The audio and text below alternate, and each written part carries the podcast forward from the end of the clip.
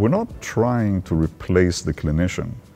We're trying to establish a presence of healthcare next to patients at the times when the clinicians are not there.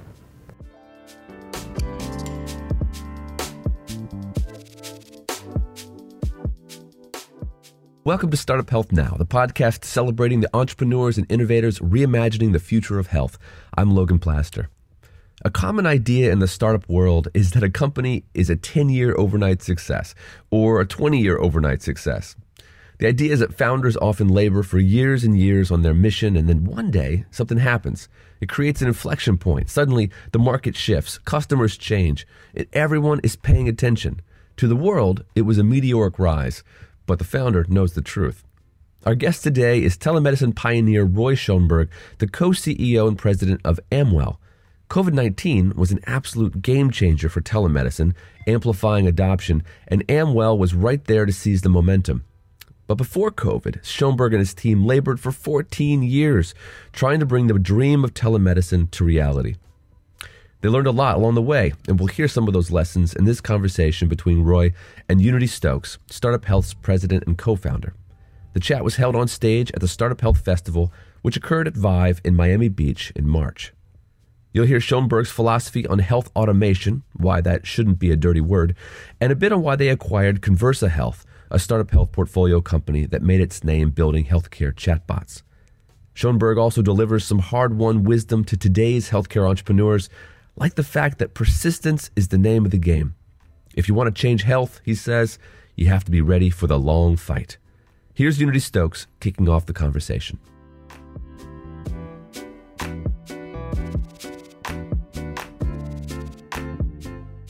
Dr. Roy Schoenberg, come on up and join me on the stage here.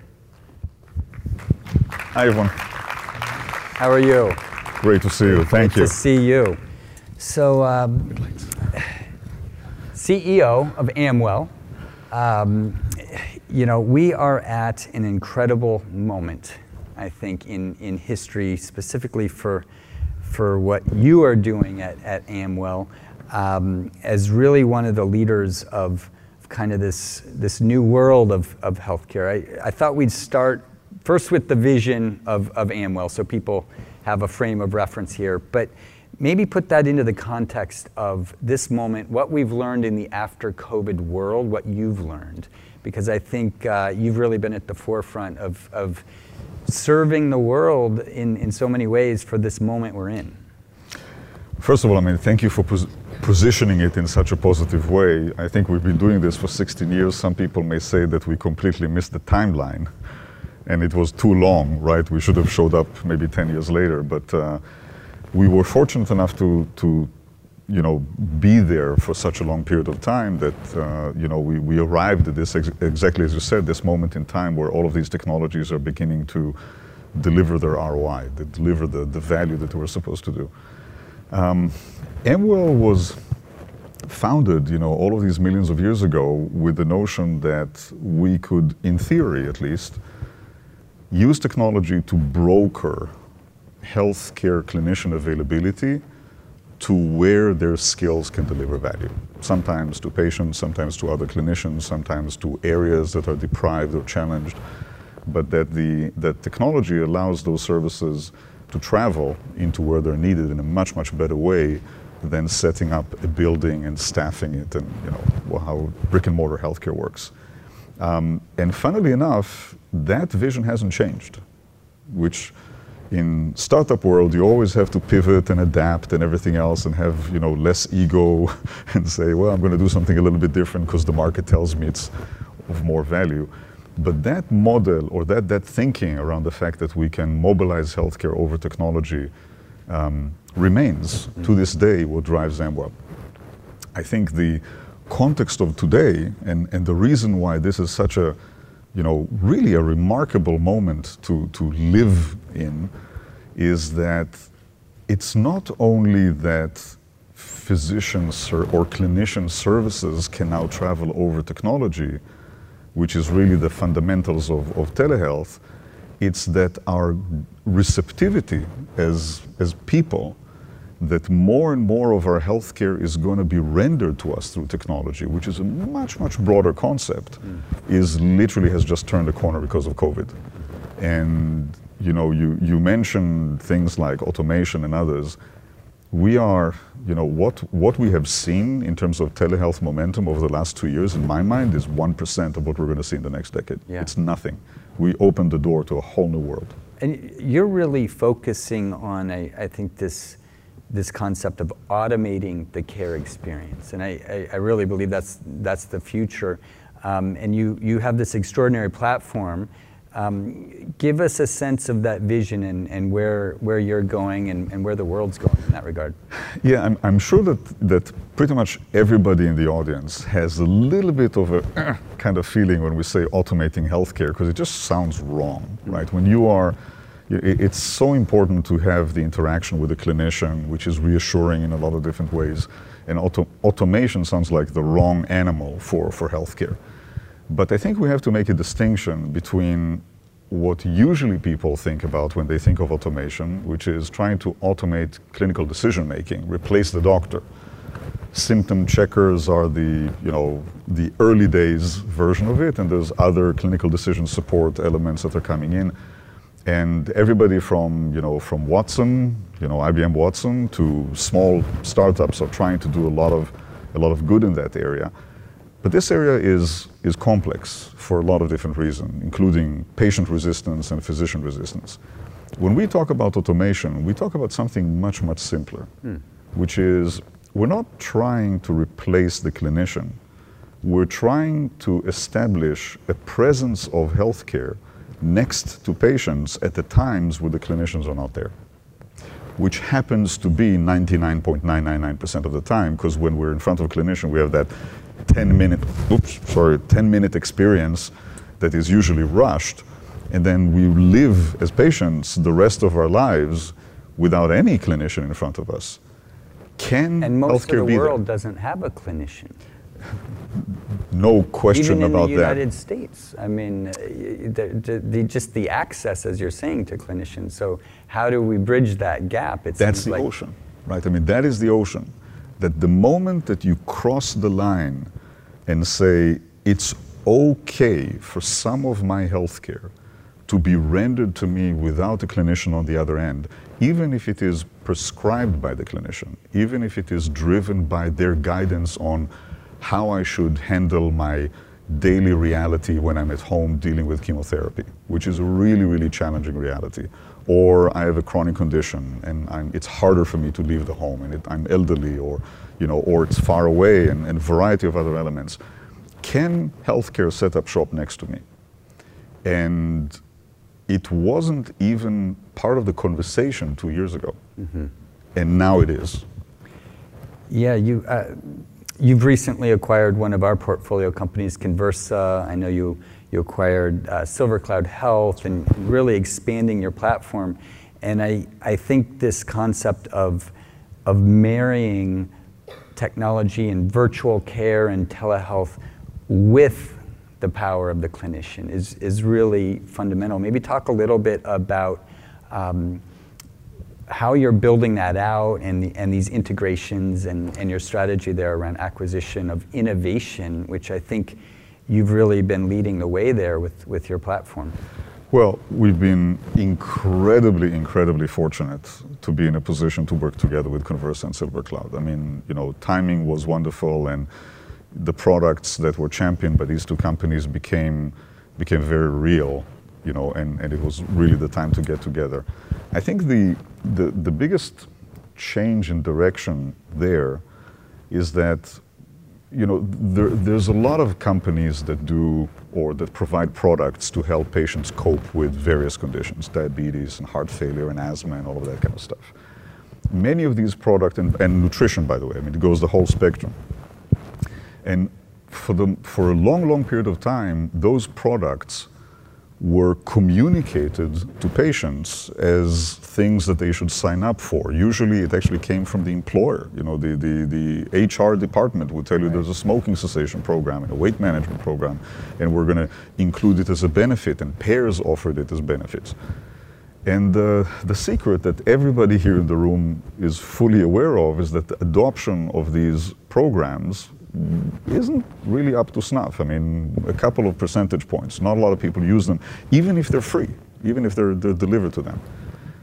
And I think the biggest change that we're making with Conversa and SilverCloud, who offer great automated programs for patients on a variety of different areas, is that we're actually not putting it in the hands of consumers at all. Mm. We are putting those programs in the hands of the clinicians who are seeing the patients through telehealth, because that's where we live, that's what we do. But it really is the clinician who's seeing the patient in front of them that sees those available automated programs in their field of view, and they can prescribe them, they can activate them for the patient that they're talking to. Mm. So, and literally, and at the conclusion of the telehealth visit, you know, they essentially hang up and the program comes to life and begins to interact with the patient with all of its flying colors. The programs are great, but it really is the fact that we have to accept that in healthcare, patients tend to do what their doctors tell them to do. It's that simple. So if all of these technologies can spring into life by the credibility of the clinician, rather than the, you know, the proactiveness of the patient, we're actually going to be seeing those programs deliver much, much more than they used to. That positioning of invocation, that change in the way these technologies are called to action, I think is going to make a difference way more than one program or another. Interesting. You know, there's a lot of entrepreneurs, a lot of builders, a lot of creators, innovators in the audience and who will watch this live streaming. Not only you've been an entrepreneur your whole career, as well as a doctor. You know, what would your advice be, both as an entrepreneur but also from the perspective of Amwell, to the early stage innovators today? What should they be focusing on? What should they be building?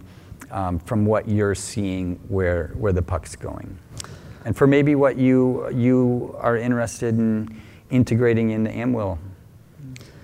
Yeah, I think this is you know, it's a tough one, because everybody agrees that if we do right by patients, we've done something right. You know, if you're introducing a capability, digital or otherwise, or a service that makes patients' lives better, then, you know, who can fault you for doing that? The very, very unfortunate thing is that healthcare is unique, you know, different from any other industry in the sense that, you know, the people that actually buy the services don't pay for it, patients. The people that render the service have no idea how much it costs, and the people that actually pay for the service are not in the room, the payers. So the whole structure of how value actually arrives to where it delivers its punch is skewed beyond belief. We're not going to fix it anytime soon, but when you are building a solution, you really, really have to think about how will that solution align all of this skewed way of money flow to the point that it will allow you to capture, you know, the payment or whatever it is that will in turn allow you to operate that solution. And it is, if you're walking into healthcare thinking it's a huge part, you know, of the GDP, it's such an amazing field where I can do a lot, and you say, well, if it's delivering value, it's going to work out, it's going to be very challenging for you. So you have to embrace the twisted way of how healthcare thinks to be successful in it, which isn't a fun message, but it's true. Are you optimistic, or do you just think that that model will change or will evolve, or do you think it's pretty much the reality? It's so entrenched, and it's hard to see that topple in some significant way. I know we hear about direct-to-consumer, we hear about changing business models, we hear about, but there is this reality of the real flow, at least within the United States, on this model you talked about that's very complex and confusing. Yeah, we're hearing all the right messages, right? I mean, the whole discussion around, you know, value-based care is really kind of the header on top of the notion of the discretion on what to pay for is moving. It historically was just the health plans, and now the clinicians have more to say about where to spend the money, and patients have higher exposure through copays, which means that they make some decisions about where money needs to be spent.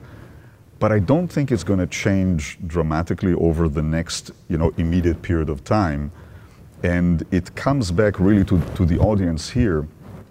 If you are starting a company, you really have to know what is the appetite for return of your backers. And I'm not suggesting that venture firms are worse than the other guy or whatever it is, but if the expectation is that you need to develop or you need to deliver return in the next 3 years in healthcare, then you need to build for the current framework. Right. And just part of life. Well, and yeah, I call this, there's kind of two innovation tracks happening in parallel. There's the incremental one where you've got to work within the system that's here, and then there's this leapfrog track over here. And if you're going down that track, it's got to be a long, long, for, you know, outlook. You know, you started many years ago. I mean, maybe talk about that journey, because I think what's so significant is how many years you've been through it, but you stuck with it. Maybe share your wisdom on the value of persistence, mindset, as, you know, again, from the perspective of an entrepreneur and what it really takes to get there. And in so many ways, you're just beginning in exciting ways too in this new world.